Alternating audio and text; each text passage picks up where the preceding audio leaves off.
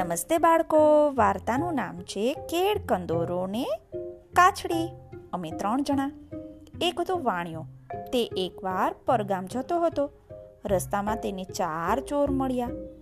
દૂરથી ચાર ચોરને જોઈ વાણિયાભાઈ તો વિચાર કર્યો કે કંઈક યુક્તિ કરીને ચોરને ઠગવા જોઈએ.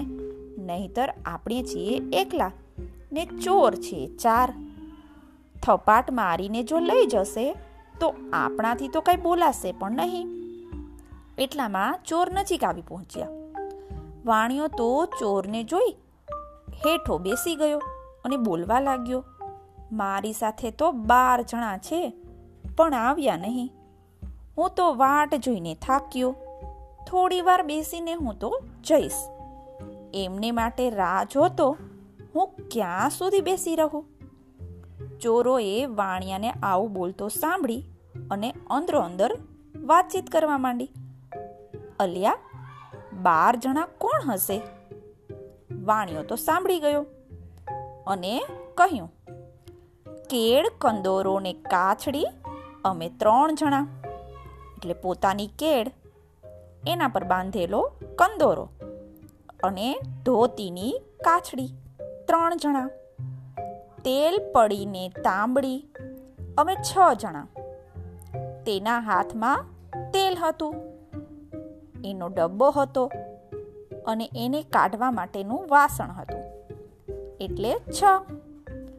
ડાંગ ડોસોને લાકડી. અમે નવ જણા. ડાંગ એટલે પણ લાકડી અને લાકડી એટલે તો લાકડી જ. અને ડોસો પોતે હતો. અમે નવ જણા. શેઠ વાણીઓને હાથડી. અમે બાર જણા. પોતે શેઠ હતો, વાણિયો હતો, હાટડી એટલે કે પોતાની દુકાન પણ હતી.